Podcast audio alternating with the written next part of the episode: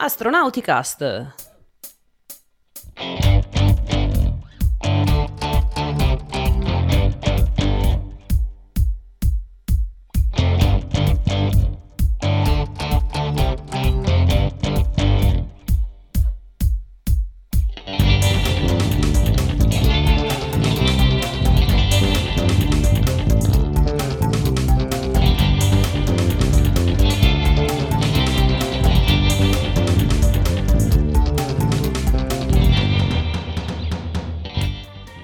Astronauticast stagione 15, episodio 28.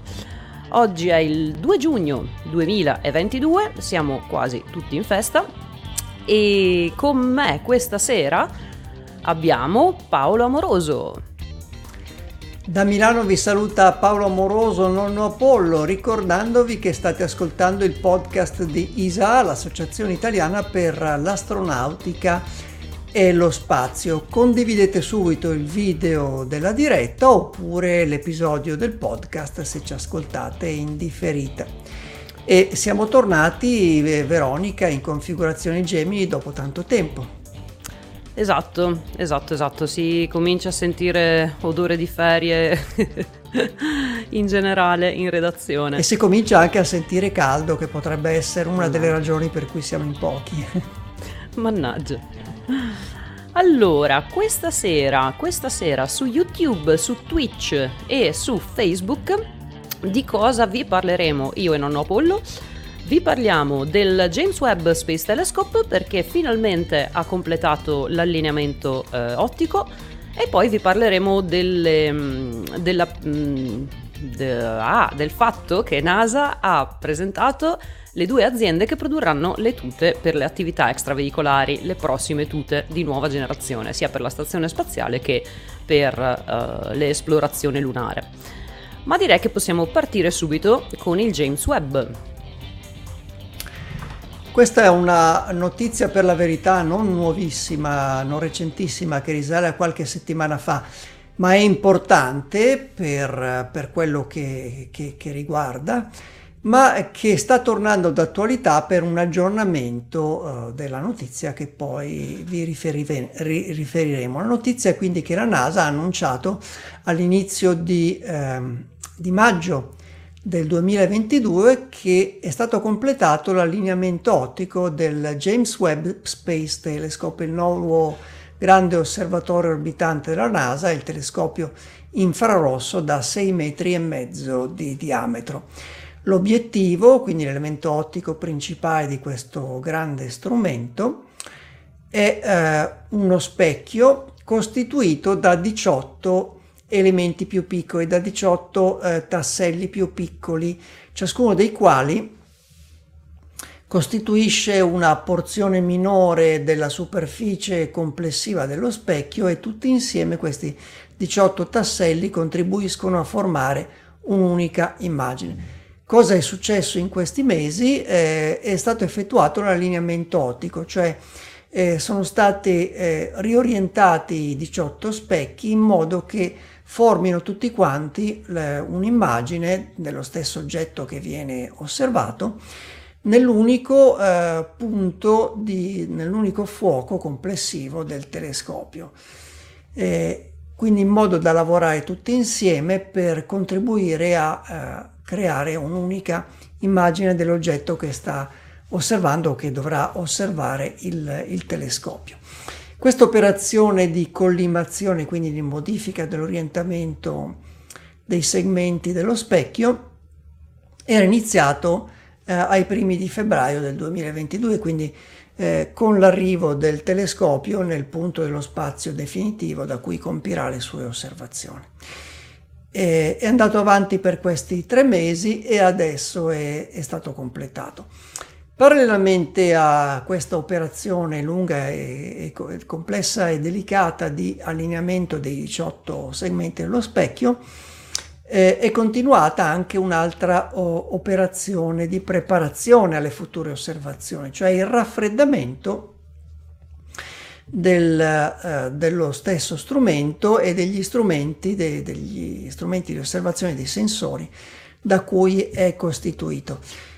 Eh, il, la parte ottica, le parti ottiche del telescopio e i sensori e i sistemi di controllo sono protetti da, grande, da un grande schermo, da uno, uno specchio, mm, diciamo, non eh, per formare immagini, ma diciamo un, uno schermo rivolto verso il Sole e la Terra che serve per evitare che la luce, il calore della Terra, del Sole e della Luna raggiungano le delicate parti ottiche dello strumento e dei suoi sensori. Questo perché è importante eh, isolare il telescopio dal calore, soprattutto di questi corpi celesti vicini, perché eh, i corpi celesti, gli oggetti che vuole osservare il telescopio James Webb, emettono alle stesse lunghezze d'onda nell'infrarosso, nelle stesse fasce dello spettro elettromagnetico, nelle stesse, nelle stesse bande di frequenza dello spettro elettromagnetico, in cui emettono anche l'energia e calore la Terra, la Luna e il Sole. Quindi innanzitutto si vuole proteggere il telescopio e i sensori da questa radiazione di disturbo. Eh, perché altrimenti il telescopio sarebbe accecato, non potrebbe osservare i deboli oggetti all'infrarosso che sono il suo obiettivo perché la loro luce eh, sarebbe accecata, la loro luce infrarossa sarebbe accecata da quella molto più intensa di questi oggetti vicini, quindi Sole, Terra e Luna soprattutto. Eh, è importante quindi che eh, il telescopio, le parti ottiche soprattutto i sensori infrarossi eh, vengano portati a una temperatura bassa in modo da ridurre al minimo questo rumore eh, eh, di disturbo alle osservazioni, questo rumore elettromagnetico di disturbo alle osservazioni all'infrarosso e quindi eh, la schermatura delle parti ottiche, quindi soprattutto dello specchio, ha fatto scendere in questi mesi la temperatura a meno 223 gradi centigradi che equivale a 50 Kelvin, 50 gradi Kelvin, Kelvin cioè solo eh, 50 gradi sopra lo eh, zero assoluto. Eh, la temperatura di tre dei quattro strumenti, quindi tre dei quattro sensori di cui è dotato il telescopio, ehm, invece è scesa ancora di più in questi mesi perché hanno bisogno di una temperatura più bassa per funzionare al meglio.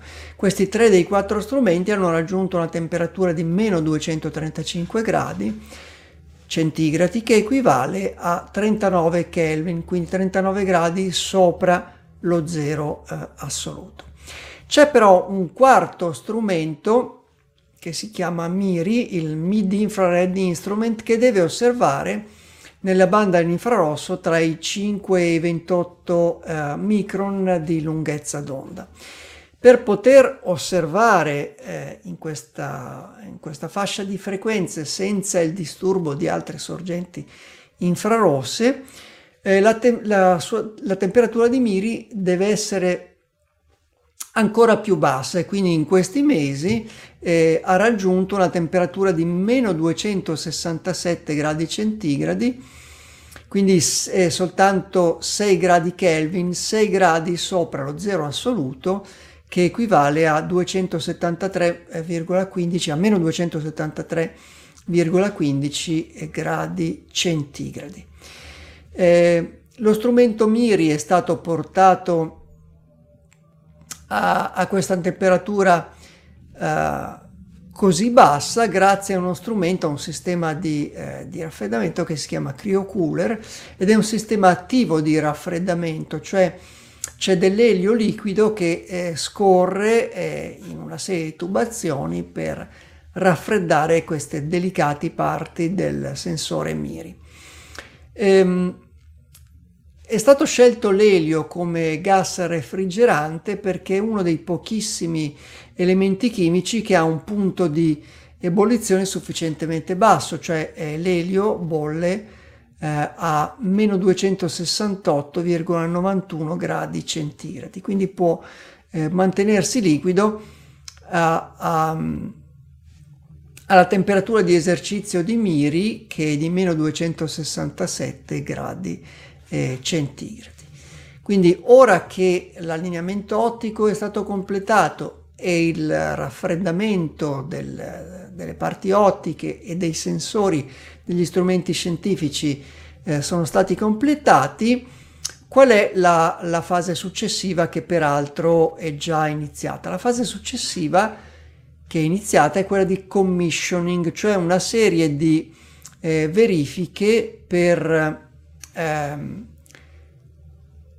per controllare che lo strumento e, e, e, i sensori funzionino secondo le specifiche del progetto, cioè che funzionino come previsto. Allora, in questo periodo verranno provate tutte le, le configurazioni di eh, sensori, filtri ottici di cui dispone, eh, tempi di eh, integrazione, cioè di esposizione, di raccolta della radiazione infrarossa che arriva dalle sorgenti e altre eh, configurazioni eh, che ha eh, complessivamente il telescopio con tutti i suoi strumenti a corredo per verificare che funzionano come previsto, cioè che eh, raggiungano le prestazioni che ci si aspettava e si cercherà anche di imparare qualcosa dal funzionamento di questi strumenti ormai in funzione nel loro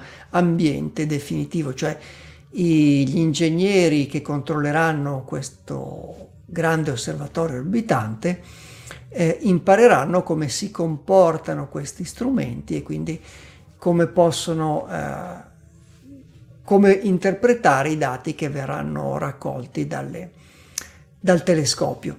Per il momento la, l'allineamento del, del, telescopio, quindi dei, dei, dei 18 segmenti dello specchio, ha prodotto le prime immagini di test che superano le aspettative e che portano le prestazioni del telescopio, avvicinano le prestazioni del telescopio a quelle teoriche calcolate in base alle caratteristiche di uno strumento ottico di quelle dimensioni e con quella configurazione ottica. Quindi vedremo nella fase di commissioning quanto eh, risponderanno gli strumenti a corredo e anche le parti ottiche del telescopio alle specifiche del progetto e al modo in cui è stato realizzato eh, lo strumento. Eh, quanto durerà questa nuova fase di commissioning? Un paio di mesi, quindi ci si aspetta che eh, a luglio del 2022 il telescopio James Webb possa finalmente eh, aprire alla comunità scientifica, cominciare a raccogliere le osservazioni, iniziare a fare le osservazioni proposte dalla comunità astronomica internazionale. E qui c'è una notizia dell'attualità a cui accennavo all'inizio che eh, ci si ricollega al, al, completamento di tutte queste operazioni preliminari del telescopio James Webb ed è che il James Webb Space, eh, Space, eh, Space Telescope Institute, che, eh, cioè lo Space Telescope Institute che gestisce il telescopio Space Webb, ha, in, ha annunciato che il 12 di luglio verrà mh, rilasciata la prima immagine a colori raccolta dal telescopio. Quindi la, la prima osservazione, la prima immagine a colori eh, realizzata con il telescopio perfettamente funzionante, quindi non solo collimato, non solo raffreddato, non solo commissionato, ma pronto ad eseguire le osservazioni. Riusciremo finalmente a soddisfare la nostra curiosità di nerd, di appassionati, ma anche di così di semplici curiosi per vedere che prestazioni, che immagini spettacolari potrà regalarci questo nuovo eh, grande telescopio osservatorio orbitante della NASA. Quindi l'appuntamento è al 12 luglio. Nel frattempo in chat eh, ci chiedono per quanto tempo i telescopi James Webb e Hubble continueranno a convivere assieme nello spazio. Eh, il telescopio James Webb ha una vita utile eh, minima, se non ricordo male, di almeno di 10 anni, ma potrebbe essere più lunga. Adesso non ricordo per quanto è stato progettato, eh, qual è la missione eh, nominale. Per quanto riguarda il, eh, il telescopio Hubble, eh, dipende da quanto dureranno i sistemi e i componenti, dalla durata dopo tanti anni di utilizzo de, dell'affidabilità degli strumenti, dei sensori di cui dispone. ogni tanto c'è qualche problema elettronico, ogni tanto fallisce qualche ruota di reazione, qualche componente importante, si utilizzano dei sistemi di backup e quindi la risposta è semplicemente finché non si rompe, finché non, non ha una varia tale da impedire le osservazioni scientifiche, perché finché ci sono dei sistemi di backup, finché gli ingegneri eh, trovano dei sistemi per aggirare eventuali problemi, l'osservatorio può essere utilizzato normalmente. Se però si rompe qualche componente essenziale, allora la missione primaria scientifica dovrà essere in qualche modo terminata o, avere, o subire dei grossi limiti. Se ci state guardando su YouTube, su Twitch o su Facebook, mentre nonno Apollo parlava, ehm, mostravo l'articolo dal quale è stata presa la notizia ehm, di, di, Paolo ed è un articolo che è scritto su Astronauti News, quindi dai nostri articolisti, in particolare da Simone Montrasio. Quando voi vi, vi, do, vi, vi, do, una chicca, quando voi scendete, leggete tutto l'articolo giù giù giù giù, giù e scendete in fondo, vedete nella zona commenti che c'è scritto commenta e approfondisci su forum astronautico e c'è un link. Se voi cliccate quel link andate sulla pagina del forum nel punto in cui è stato pubblicato sul forum quell'articolo. E da lì in giù potete vedere i commenti o potete aggiungerne di vostri. Ed è eh, la zona dove Marco ha scritto che fate il 12 luglio? perché il 12 luglio appunto poi ha postato il tweet di NASA che dice che ci sarà la prima, le prime immagini a colori, saranno pubblicate le prime immagini a colori del James Webb web. Quindi eh, ecco, vi do una chicca su come usufruire dei nostri servizi di associazione. Bene, se non ci sono altre domande, sì, sono arrivato adesso. Cosa mi sono perso? Ok, no, non ci sono altre domande relative al James Webb. Allora direi che possiamo andare alla prossima notizia che è la questione delle tute spaziali che stavamo aspettando da diverso tempo perché le, i, le tute EMU, le IMU che ci sono sulla stazione spaziale sono messe un po' maluccio da diversi anni. Avevo anche fatto un, ehm, non un monologo, come si chiama? Una monografia diversi anni fa sulla, molto dettagliata sulla situazione delle tute e sì, non erano messe molto bene e in effetti adesso si cominciano a vedere sempre più spesso dei, dei problemini, soprattutto quelli de- dell'acqua nel casco. Allora, andiamo a vedere che, qual è la notizia di questa settimana. Mm, NASA ha mm, ufficializzato i nomi delle due aziende private che andranno a produrre le nuove tute per l'esplorazione spaziale, sia tutte da attività extraveicolare eh, per la stazione spaziale che tutte per le missioni lunari, quindi le missioni Artemis.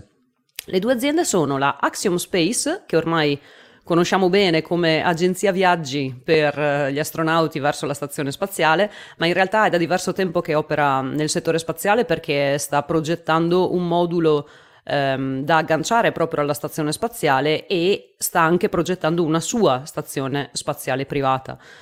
Um, e l'altra azienda è la Collins Aerospace Industries. Um, questa azienda non la sentiamo mai, direi, o quasi mai perché eh, an- anche se è anch'essa nel settore spaziale da diverso tempo, perché va a produrre delle componenti eh, specifiche per le quali non andiamo eh, quasi mai a nominare eh, le aziende, cioè sono componenti talmente, eh, talmente tecniche specifiche che per quello insomma che non la sentiamo mai. Però in realtà oltre al settore spaziale opera da, da parecchio tempo nell'aviazione civile e militare eh, non solo per, per, l'aviazione ma anche per eh, il reparto navale, quindi eh, ne sa, costruisce dalle scocche ai sedili a addirittura piattaforme aeree, insomma, eh, ne sa, ecco. Quindi NASA sta procedendo con la nuova politica di um, dare, di, eh, di um, come dire, uh, di privatizzare alcune parti del lavoro che fino ad adesso ha fatto, ha, hanno fatto i team di NASA Uh, per avere maggiore eh, ridondanza, sicuramente per dare, diciamo, all'esterno delle responsabilità e dei costi eh, che eh, NASA evita volentieri di, di, sostenere per conto suo, um, ma anche per dare, come dire, um, per spargere il know-how di NASA ad, eh, all'esterno, ad altre aziende che possono cominciare a creare un indotto diverso da quello che magari fino adesso poteva avere NASA, anche solo per um, il fatto di ehm, che magari queste aziende hanno bisogno, hanno mm, pensato ad approcci diversi da quelli che avrebbe potuto pensare NASA e quindi hanno bisogno di componenti che magari non esistono ancora sul mercato oppure esistono sul mercato e hanno a loro volta bisogno di altre aziende, insomma eh, la, la, privatizzazione ha diversi benefici in questo senso. Poi ridondanza sicuramente perché meglio eh, two is make a one e, e sicuramente competizione, quindi abbattimento dei costi. NASA sta seguendo la politica, questa politica era partita dalle navette, eh, come abbiamo visto con SpaceX e Boeing, e adesso la sta, eh, eh sta utilizzando questa politica anche per altre, eh, per altre cose, tipo appunto le tute spaziali. Ma andiamo nel dettaglio delle tute spaziali. Abbiamo delle foto, abbiamo dei video? No, anche se in, anche se in realtà la Collins aveva, eccola qua, le mettiamo in sovraimpressione, la Collins aveva um, um, pubblicato su Twitter un paio di foto, qui c'è dietro c'è ovviamente un, un rendering, eh, una fotina della loro tuta e la stessa tuta indossata da un omino che sta facendo ginnastica, sta facendo step per provare la, la mobilità della tuta praticamente NASA non ha dato alle aziende, non ha detto come produrre queste tute alle aziende, ha detto a cosa servono, ha dato loro dei limiti di massa e di volume e gli ha detto pensateci voi. Non ha nemmeno specificato se ne vuole due distinte, una per la stazione spaziale, una per eh, le attività lunari o se ne vuole una sola. Sta alle aziende decidere qual è l'approccio migliore da seguire. E infatti queste due ditte che a quanto ho capito non stanno collaborando, ma stanno proprio producendo le proprie tute, Axiom avrà la sua tuta e la Collins avrà la sua o le sue. E, mm, e ad, appunto sta a queste aziende eh, decidere eh, cosa fare. Da quello che ho sentito durante la conferenza di questa settimana, entrambe mi, mi, sembra che mirino di più ad avere una sola tuta per entrambi i, gli ambienti, eh, una sola tuta che sia modulare. Modulare ehm, perché una delle domande che è stata fatta poi alla fine dai giornalisti è stata cavoli però una tuta sola ma eh, gli ambienti sono parecchio diversi, quello lunare e quello della stazione spaziale. E in realtà è stato risposto ni, nel senso che la tuta come ehm, navetta, come veicolo per il sostentamento dell'essere umano che c'è dentro è, il concetto è uno. Poi sì, gli ambienti spaziali sono diversi, ma volendo si, può, ehm, si possono unire le, le, caratteristiche che servono per entrambi gli ambienti in un solo veicolo, perché la tuta alla fine è un, è un eh, la chiamiamo veicolo, ma più che abbigliamento, ma la, cabiamo, la chiamiamo tuta, ma più che abbigliamento è un veicolo spaziale di supporto vitale. E quello che cambia tra la ISS e le, l'ambiente lunare è il fatto che sulla Luna c'è quella polvere maledetta finissima che si attacca e si infila negli anfratti delle tute ed è difficilissima da togliere. Oh, nonno Apollo, le, le, le, tute, le tute Apollo ne sanno qualcosa, vero? e sulla stazione spaziale invece non c'è questo problema. Poi c'è la questione della gravità fra la stazione spaziale e la Luna la gravità è diversa, la pressione, del, um, la, eh, la pressione esterna è diversa, quindi il pressure garment, l'indumento, um, come si può tradurre, l'indumento pressurizzato che sta all'interno della tuta, quello che gli astronauti indossano prima di indossare lo scafandro stesso, dovrà riuscire a stabilizzare una pressione interna con pressioni esterne che, eh, che sono diverse.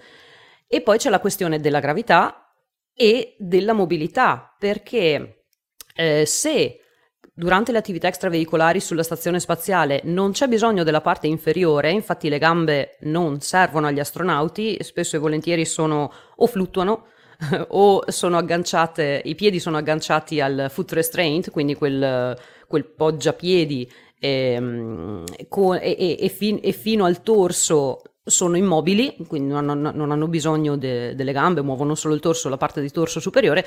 Sulla Luna invece è tutta un'altra questione, perché se fino ad adesso siamo andati sulla Luna a raccogliere delle rocce, a mettere giù esperimenti e, e tra virgolette poco altro, tra virgolette, se adesso andiamo sulla Luna per restarci, dovremo fare molto di più, quindi serve una mobilità maggiore, serve che gli astronauti non, non si ribaltino come abbiamo visto nei video delle missioni Apollo e che abbiano appunto che abbiano molta più libertà di movimento.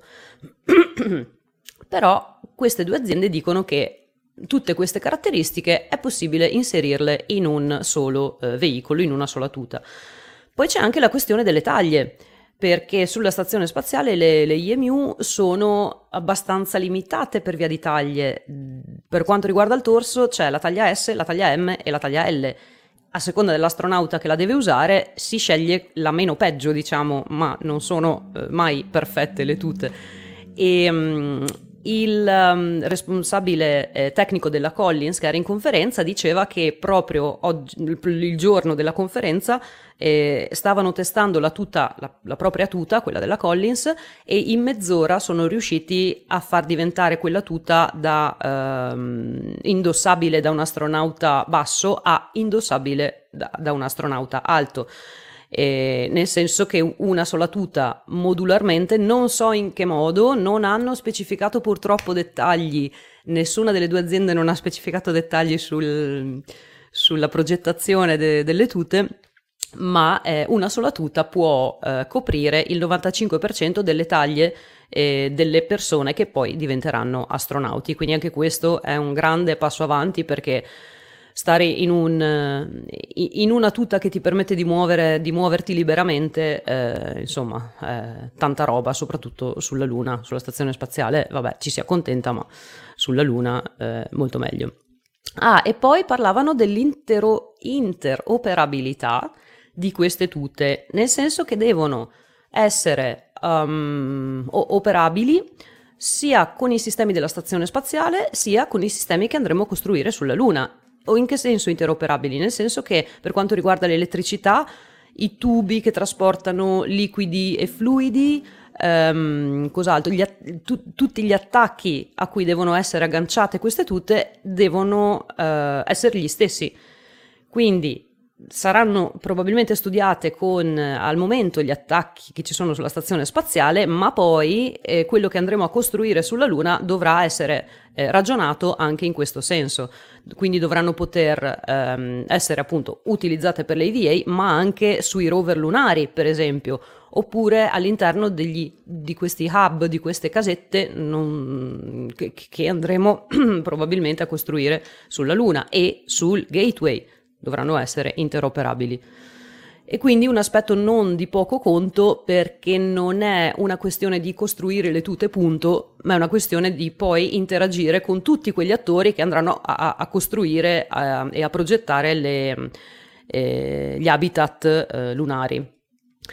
E non è neanche solo una questione di costruire le tute e punto, perché all'interno del contratto NASA ha specificato che queste due aziende, le, le aziende insomma, scelte, dovranno supportare in ogni momento gli astronauti che le indosseranno. Quindi nel futuro potremo vedere eh, al centro di controllo missione eh, personaggi di Axiom e di Collins eh, supportare ehm, il, il, team di NASA eh, in collegamento con gli astronauti nel caso ci fosse qualcosa, qualche problema o qualsiasi cosa relativo eh, alle tute. Quindi è un contratto diciamo che va a coprire molto di più della sem- semplice eh, progettazione, costruzione e test della tuta. C'è qualcosa che va oltre, si va anche sui, sui servizi di supporto al cliente finale. E come date, come siamo messi? Come date si va al 2025 minimo ma è stato specificato che la stazione spaziale vivrà almeno fino al 2030, hanno specificato proprio i rappresentanti di NASA eh, durante la conferenza, e, mm, e, il primo prototipo sarà, lo, lo, vedremo fra un anno o due, eh, prototipo che sarà testato sulla ISS per quanto riguarda tute, l'utilizzo come attività extraveicolare e sarà testato su Artemis 3 per quanto riguarda l'utilizzo sulla Luna. Quindi la prima missione eh, in cui ci sarà un landing eh, umano dopo anni sarà anche la missione in cui si capiranno se queste tute possono andare bene anche per quell'ambiente. Qualcuno di voi ricorderà il famoso progetto XIMU della NASA. Questo qui, vediamo il videino di presentazione del 16 ottobre 2019, quindi due anni fa, un anno e mezzo fa, la NASA aveva presentato questa tuta di ultima generazione progettata dai team di NASA che avrebbe dovuto, sarebbe, sarebbe um, aspetta, eh, lo dico a parole mie, avrebbe dovuto sostituire le eh, che fine ha fatto questa tuta e che fine ha fatto questo progetto? Il progetto è ancora vivo, ma ancora per poco, nel senso che il team lavorerà su questa tuta che è ancora in fase di test, Uh, fino a fine anno. Stanno testando, tipo questa settimana hanno testato questo famoso pressure garment, l'indumento pressurizzato e il sistema di supporto vitale. A fine anno tutti i risultati che scaturiranno da questi test saranno dati in mano ad Axiom e a um, Collins affinché possano progettare al meglio le proprie tute. Quindi il progetto NASA praticamente va a morire, probabilmente hanno visto che il uh, team di NASA um, può arrivare fino lì e, però c'è bisogno di queste tute e quindi hanno, hanno, utilizzato questa famosa politica della privatizzazione per velocizzare anche la questione. Ecco, un'altra cosa, un altro aspetto positivo della privatizzazione è che si, si velocizza la progettazione perché con la competizione di mezzo prima riesci a, a, a costruire una tua tuta eh, efficiente, meglio è e entrambe le aziende sono supportate comunque da NASA, come con SpaceX e con Boeing, da NASA e dagli astronauti. Quindi questa è la situazione tute. Mm, mi sembra di aver detto tutto. E esatto. C'è un, un precedente importante per quanto riguarda le possibilità che hanno queste aziende di realizzare le loro tute, cioè realizzare un'unica tuta per i due ambienti, luna e diciamo orbita, oppure un'unica tuta. E nel programma Apollo è stata usata un'unica tuta per i due ambienti. Per la luna eh, la conosciamo la configurazione delle tute Apollo perché abbiamo visto tante immagini degli astronauti, ma sono state fatte nell'ambito del programma Apollo anche attività extraveicolari in orbita terrestre, per esempio durante Apollo 9 proprio per testare questa nuova tuta e poi anche nelle ultime tre missioni, Apollo 15, 16 e 17, nel viaggio di ritorno dalla Luna alla Terra, il pilota del modulo di comando fece un'attività extraveicolare, quindi in eh, volo libero tra la, la Luna e la Terra, per recuperare il caricatore di alcune fotocamere nel, nel modulo di servizio della, della, capsula Apollo. Quindi la stessa tuta con configurazioni naturalmente diverse per i due ambienti, utilizzata per queste situazioni diverse. Diverse, quindi è fattibile insomma. Ah, un altro dato degno di nota che hanno dato in conferenza è il fatto che sulla stazione spaziale sono state fatte ad oggi un, to- un totale di 250 attività extraveicolari, di cui 169 con le tute IMU, le altre con le tute russe, quindi le Orlan. Pensate che il 4 dicembre dell'81, che è il mio compleanno, è stato il giorno in cui queste tute sono state consegnate uh, per la prima volta uh, da NASA. Insomma, sono Sono, si sono attivate per la prima volta nel 1982, hanno iniziato ad utilizzarle, quindi è da un po' che andiamo avanti costituite. E 169 attività extraveicolari sono tantine. C'era una domanda interessante in chat, di cui non so la risposta, perché Giuliano Vezzali chiede SpaceX svilupperà le proprie, tutte, per Polaris, Luna e Marte?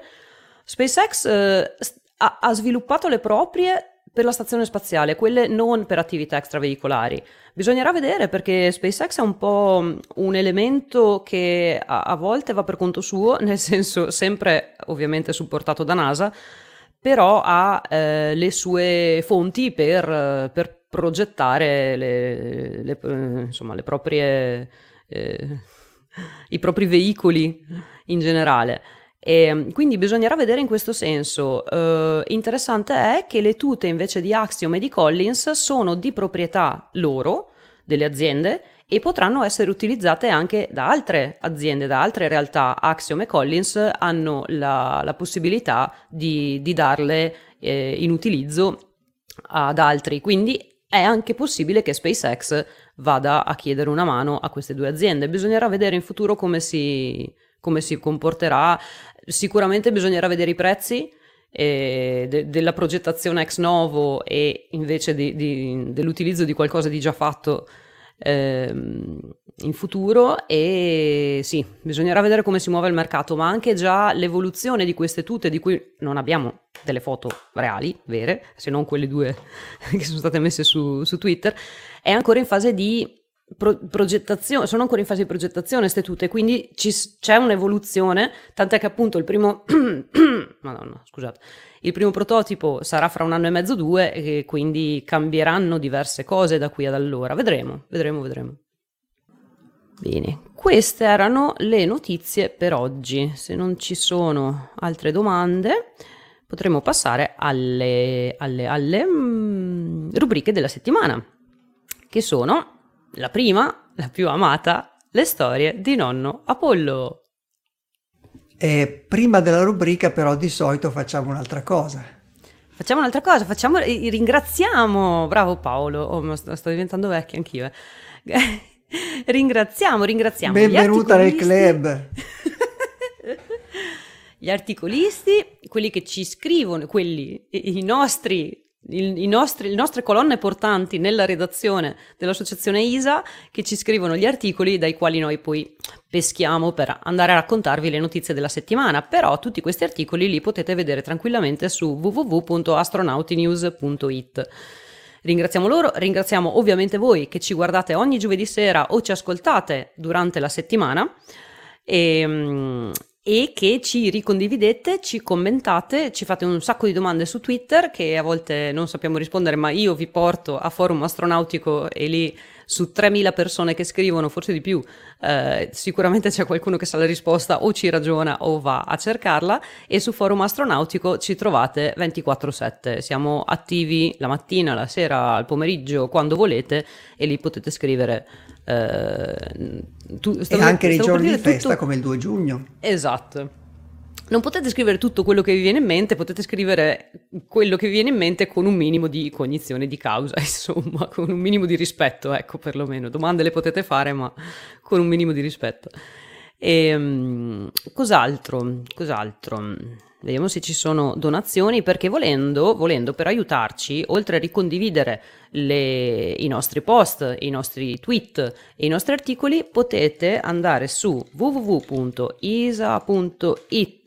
slash sostener, sostenerci, sì, no, sostenitori, Insomma, andate su isa.it e in home page troverete il bottoncino per uh, sostenerci economicamente e con una donazione. L'importo è quello che volete, se fate un importo di almeno 15 euro vi arriverà a casa anche la tesserina, la nuova tesserina 2022, le tesserine da collezione di ISA. Ok, finito con la questua, giusto? Sostienici, grazie il Madossa. www.isa.it slash sostienici. Adesso possiamo passare alle storie di nonno Apollo. Al di sopra della terra c'è una magica città, là si fanno esperimenti con strumenti di ogni età. Chi saranno le persone strane che vivono là? Nonno Apollo ci racconta le loro curiosità. Quasi quattro secoli di osservazione eh, al telescopio da terra non avevano rilevato sulla Luna tracce o indizi della presenza di forme di vita, almeno di forme di vita superiori, complesse. Ma quando verso la fine degli anni 60 si presentò eh, per la prima volta nella storia la possibilità che degli esseri umani raggiungessero la Luna con il programma Apollo, la NASA non volle correre rischi perché anche se non si trovavano tracce di forme eh, di vita superiore, non si, pre- non si poteva escludere la presenza di forme di vita meno complesse, per esempio forme di vita microbica. E quindi la NASA prese una serie di eh, precauzioni nel corso delle prime missioni Apollo per evitare eh, una contaminazione dell'ambiente terrestre da parte di eventuali possibili esseri viventi lunari. Preca- alcune delle precauzioni sono quelle più note che eh, chi ha, abbia eh, approfondito il programma Apollo conosce sicuramente. Per esempio, i periodi di, di quarantena, il periodo di quarantena che gli astronauti di Apollo 11, la prima missione di atterraggio lunare, eh, seguirono di una quarantina di alcune settimane un, un periodo di isolamento in cui gli astronauti vennero sottoposti a una, se- a una serie di esami medici per controllare il loro stato di salute e assicurarsi non solo che non avessero sviluppato infezioni o malattie, ma che eh, non avessero tracce della presenza di eventuali forme di vita lunari. Ma parallelamente la NASA condusse un'altra serie di esperimenti, di test e di verifiche per assicurarsi eh, non soltanto che eh, le eventuali creature lunari non esistessero eh, o non potessero causare danni all'uomo, quindi con i test sugli astronauti di Apollo 11, ma che non potessero anche contaminare eh, l'ecosistema terrestre, cioè le, le, forme di vita come animali o vegetali presenti sul nostro pianeta. E quindi eh, la NASA espose all'ambiente lunare, quindi a campioni delle rocce, del materiale lunare raccolto dagli astronauti d'Apollo 11, una vasta serie di eh, esseri viventi, di creature, di piccoli animali, per verificare le eventuali reazioni su questi esseri viventi terrestri del, dell'ambiente lunare, quindi di questo materiale lunare di cui non si sapeva se potesse ospitare forme di vita. Eh, vennero eh, selezionate una serie di piccoli animali o altri esseri viventi in rappresentanza di forme di, eh, di eh, categorie, di gruppi di esseri viventi sulla Terra. Per esempio, per quanto riguarda gli animali, vennero esposti al materiale eh, lunare dei topi, dei topolini, ai quali venivano fatte delle iniezioni di, ehm, che contenevano anche del materiale lunare. E gli astronauti d'Apollo 11 eh, chiedevano eh, eh, agli scienziati aggiornamenti sullo stato di salute di questi topolini perché sapevano che se fosse andato tutto bene per i topolini sarebbe andato bene anche per, per loro. C'erano anche degli uccelli eh, sottoposti a questi test erano delle quaglie giapponesi eh, che subirono le stesse iniezioni di eh, materiali lunari, quindi di eh, polvere di regolite lunare o di frammenti di roccia lunare, come nel caso dei topolini. C'erano però anche dei eh, diversi tipi di crostacei che furono sottoposti a, trattame- a trattamenti simili. C'erano dei gamberi marroni, dei gamberi rosa e anche delle ostriche Ehm, in questo caso, eh, nell'ambiente in cui si trovavano questi crostacei, quindi nell'acqua in cui si trovavano, vennero, eh, vennero aggiunta della polvere lunare, cioè della regolite, in modo da esporli in questo modo. E poi c'erano degli insetti, c'erano delle mosche domestiche, delle falene e anche delle eh, blattelle germaniche, che sono degli eh, scarafaggi eh, che sono una, una, varietà particolare di scarafaggi. In questo caso agli insetti, eh, nel, nel, nel, cibo di questi insetti, nelle sostanze nutritive di questi insetti, de, vennero mischiate dei piccole quantità di campioni di suolo lunare, quindi anche in questo caso di regolite di polvere lunare, quindi vennero sottoposti a un pasto lunare a base di regolite di polvere lunare, anche le blattelle germaniche, le falene e le mosche.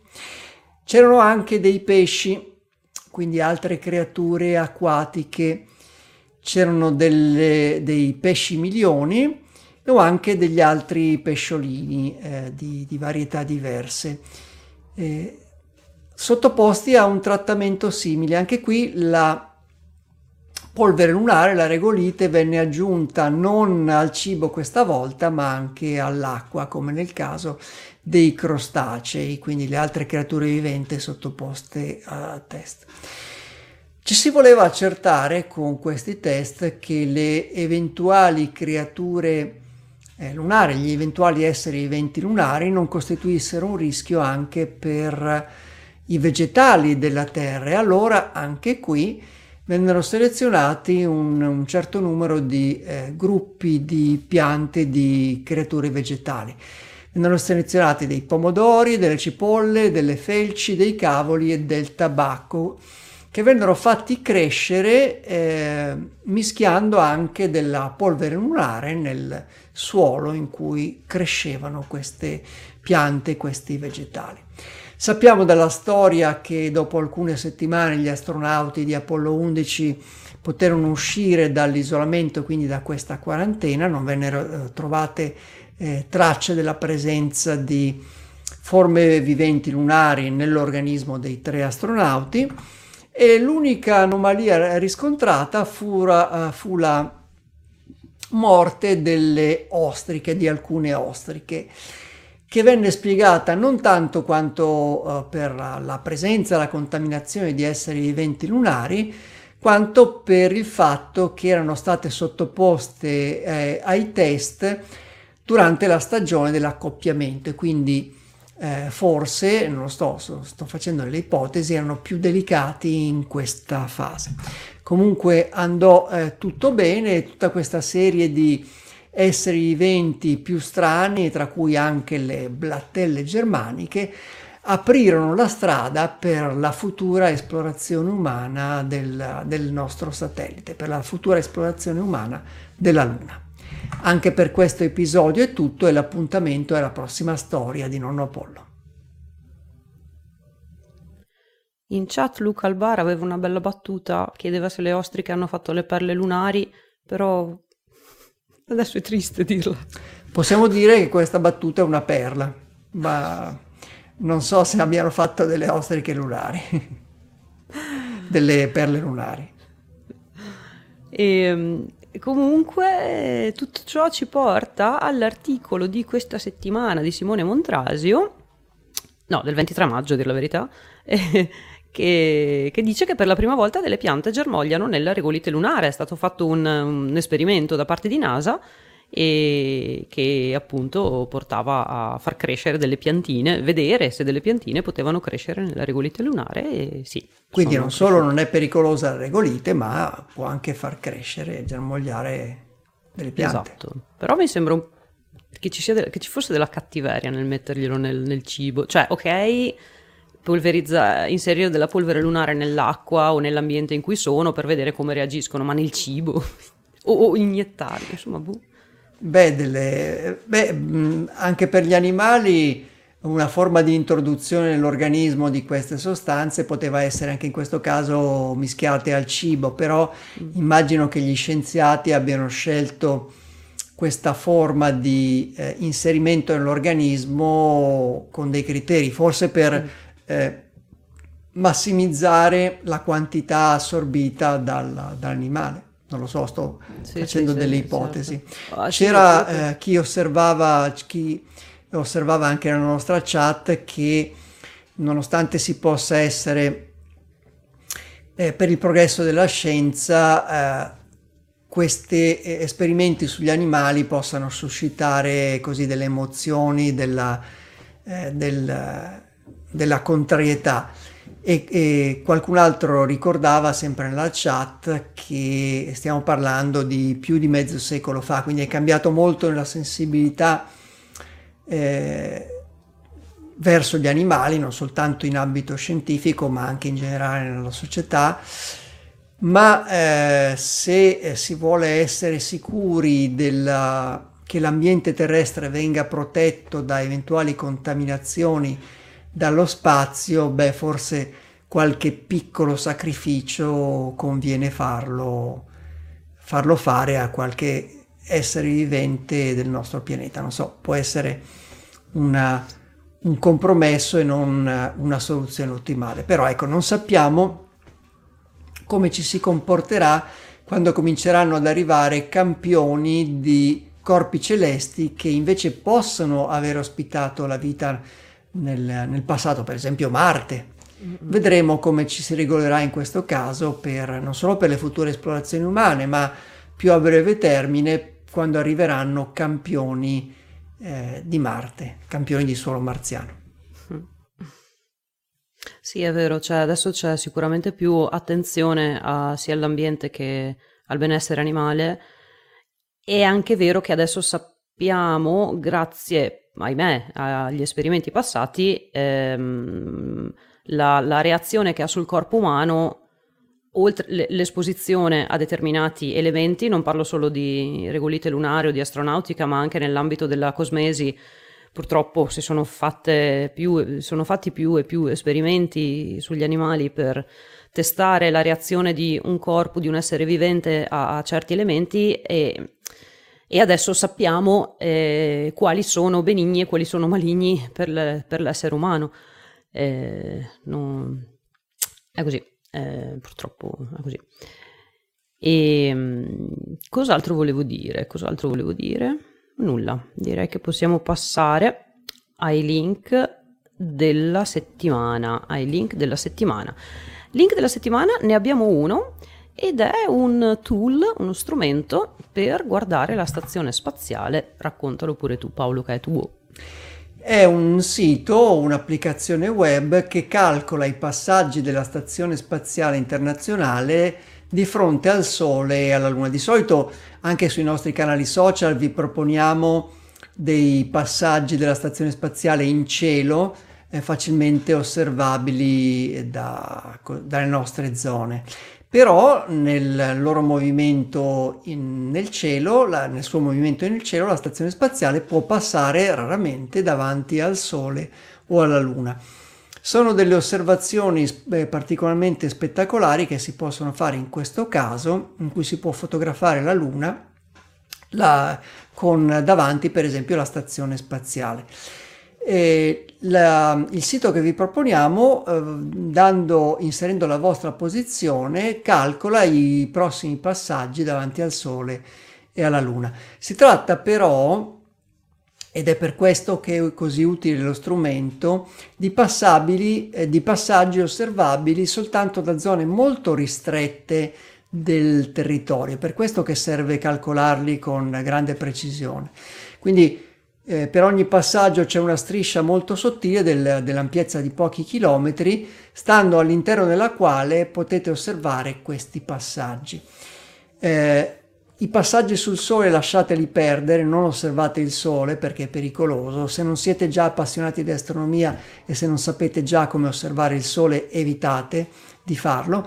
Potete provare invece con la Luna, guardandola negli orari indicati con un binocolo, meglio ancora con un telescopio al quale eh, collegate una videocamera che registri una sequenza di immagini, perché il passaggio davanti alla Luna ma anche al Sole è rapidissimo, dura una frazione di secondo, è osservato visualmente, eh, si vede quasi poco, però è spettacolare da fotografare e da riprendere. Quindi con un telescopio l'osservazione tipica che si può fare è proprio quella di collegare una videocamera e, e catturare un video per poi estrarre o appunto un video o magari dei fotogrammi, eh, delle immagini significative. Ed è fondamentale avere uno strumento, un sito come questo che vi proponiamo per calcolare non soltanto gli istanti precisi, ma anche delle zone del territorio solo all'interno delle, delle quali si può osservare questi, questi passaggi. Questi passaggi si possono osservare solo con eh, strumentazione, giusto? Non a occhio, a occhio nudo? No, eh, nel senso che eh, nel caso della Luna la stazione si vede passare eh, anche a occhio nudo quando si avvicina alla Luna e si vede passare anche davanti alla Luna, quindi mm. anche a occhio nudo può essere uno spettacolo eh, bello da osservare. Ok, interessante. Bene, dopo questi passaggi dell'ISS andiamo all'ultima rubrica che è l'agenda, l'astronautica agenda e andiamo a vedere che cosa ci aspetta la prossima settimana. La settimana passata, come avevamo visto, è stata un po' scevra di eventi, c'erano diversi contatti Aris, mm. un paio di, un paio di, di, di teleconferenze E adesso andiamo a vedere la prossima che cosa ci regalerà. Dunque, domani che è venerdì 3 giugno ci sarà il lancio della, di, un, di, un, razzo Soyuz con la Progress MS-20 alle 11.32 e questa Progress attraccherà alla stazione alle 15.03, quindi super quick, super veloce. Um, Sabato 4 c'è un altro contatto Aris con un istituto italiano, però questa volta l'istituto Losà Pioneri di Gioia del Colle di Bari, che farà un contatto mh, via radio con Samantha Cristoforetti e sarà alle 13.43. E anche qui, se trovo il link di qualche live su YouTube, ve lo metto in agenda. Poco dopo, alle 15, ci sarà il lancio del New Shepard NS21 che era stato posticipato l'ultima volta, quindi il secondo lancio con 6 eh, persone che partirà dal, da, dal West Texas, dal sito di lancio di Blue Origin, quindi alle 15, tendenzialmente alle 15, poi può essere che spostino di, di qualche minuto, ma aggiorniamo sempre l'agenda. Sa- sempre sabato un altro contatto Aris, però questa volta a New York eh, con Kjell, Kjell Lindgren e l'istituto, eh, il distretto Mattinekok. Mattinekok. Domenica 5 c'è. Domenica 5 dovrebbe, potrebbe esserci il redocking della Crew Dragon di Samantha. Eh, Freedom perché mh, mm, era, è previsto che alcune delle Crew Dragon eh, per, per, test o per motivi um, reali, eh, adesso ve lo spiego un attimo, ve lo dico a parole mie, faccia, si, si, sgancino dall'attuale portello di attracco e vadano ad agganciarsi ad un altro portello di attracco. E come test oppure per il fatto che il portello di attracco dove sono agganciate attualmente serve a qualcun altro eh, per, per, attraccare alla stazione. Non sappiamo ancora l'orario, eh, la, la il, l'evento è stato mh, pubblicizzato oggi come cin- domenica 5 e quindi aspettiamo eventuali orari e, e, o la conferma definitiva insomma che ci sia questo evento. Um, la Dragon si staccherà dal portello di Harmony, dal PMA 3 IDA 3 e andrà ad attraccare all'altro portello di Harmony, il PMA 2 IDA 2, così dicono. Poi alle 4.45 di notte c'è il lancio di un lunga marcia, ma eh, possiamo anche fare a meno di guardarlo perché non, ci, non, c'è il live e poi è di notte fonda. Lunedì 6 abbiamo un contatto Aris, che sarà eh, un contatto Aris di Mosca, però con la Bauman Moscow State Technical University e che sarà eseguito da Denis Matviev e questo sarà alle 15.25 ed è l'unico No, c'è un altro contatto Aris con eh, Samantha Cristoforetti e con la scuola media di primo grado di San Pietro a Nuoro, questo alle 13.43 ed è diretto, vediamo, Vediamo, vediamo, non è specificato al momento, comunque insomma se è un contatto Aris con l'Italia eh, sicuramente riusciremo ad ascoltarlo live in, via radio oppure co, via, insomma, guardandolo via YouTube. Invece martedì 7 non c'è niente, mercoledì 8 per gli appassionati del, del, dei della raccolta di immagini che arrivano dalla stazione spaziale SSTV ci sarà un evento SSTV mercoledì 8 dalle 11.45 alle 17 c'è un evento russo, il classico Mai 75 Experiment, e, che, che, e poi sarà anche il giorno dopo, quindi giovedì 9, dalle 10.35 alle 18.15. Peccato che è fra settimana, ma se avete, mettete la radio in modalità automatica, eh, la mettete su quella frequenza e il software vi, vi raccoglierà le fotine. Mercoledì 8 c'è un altro contatto Aris con... no, non c'è perché è la scuola media di San Pietro che è stato anticipato a lunedì 6 ma ci sarà un lancio di un Falcon 9 alle 23.03 con il satellite Nilesat 301, che è un satellite per comunicazioni geostazionario costruito da Thales Alenia Space a Torino per l'operatore egiziano Nilesat.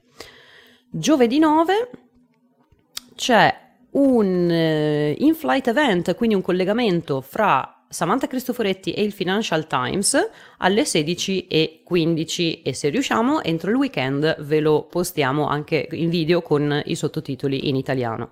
E poi alla sera alle 21.30 torniamo noi. Dovremmo tornare noi perché la pausa estiva adesso dobbiamo ancora parlarne, quindi ci ragioneremo. E la Shenzhou 14 quando lancia? Adesso te lo dico. Ce lo fa notare Shenzhou. Shenzhou 14, io ce l'ho. Ah, il 5 Ah, il 5 giugno alle 4.45. Era quell'evento che vi ho detto di non guardare, invece guardatelo. eh, sì, è quello delle 4.45 del 5 giugno, bravissimo.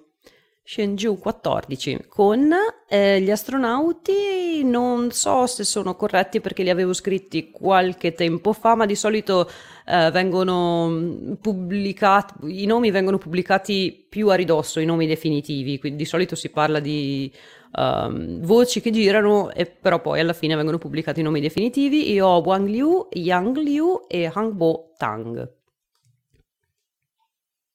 Quindi bravo chi in chat ha chiesto della Shenzhou 14.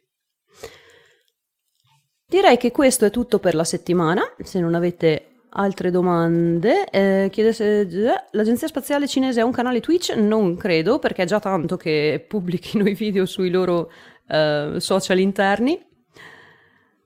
Forse su YouTube, vedremo. Quindi con ciò tiriamo i remi in barca vi ringraziamo per averci seguito, per essere stati con noi anche questa sera e mm, da Milano vi saluta Paolo Amoroso. Da Milano vi saluta Paolo Amoroso Nonno Apollo ricordandovi che fino alla prossima puntata potete continuare a seguirci e partecipare alle nostre discussioni su forumastronautico.it. Invece trovate tutte le notizie su astronautinews.it e vi saluta Veronica da Verona ricordandovi di seguirci su Facebook come pagina Astronauticast oppure su Twitter e o su Twitter con chiocciolina Astronauticast. Da poco siamo anche su TikTok, ma non lo...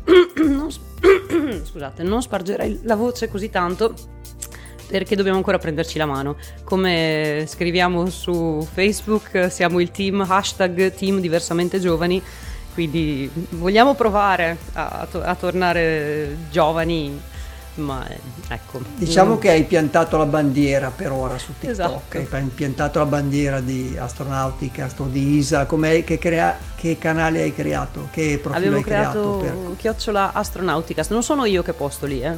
ve, lo, sì, sì. ve lo specifico Bene, quindi vi salutiamo, vi diamo appuntamento a giovedì prossimo alle 21.30 e fino ad allora ad Astra.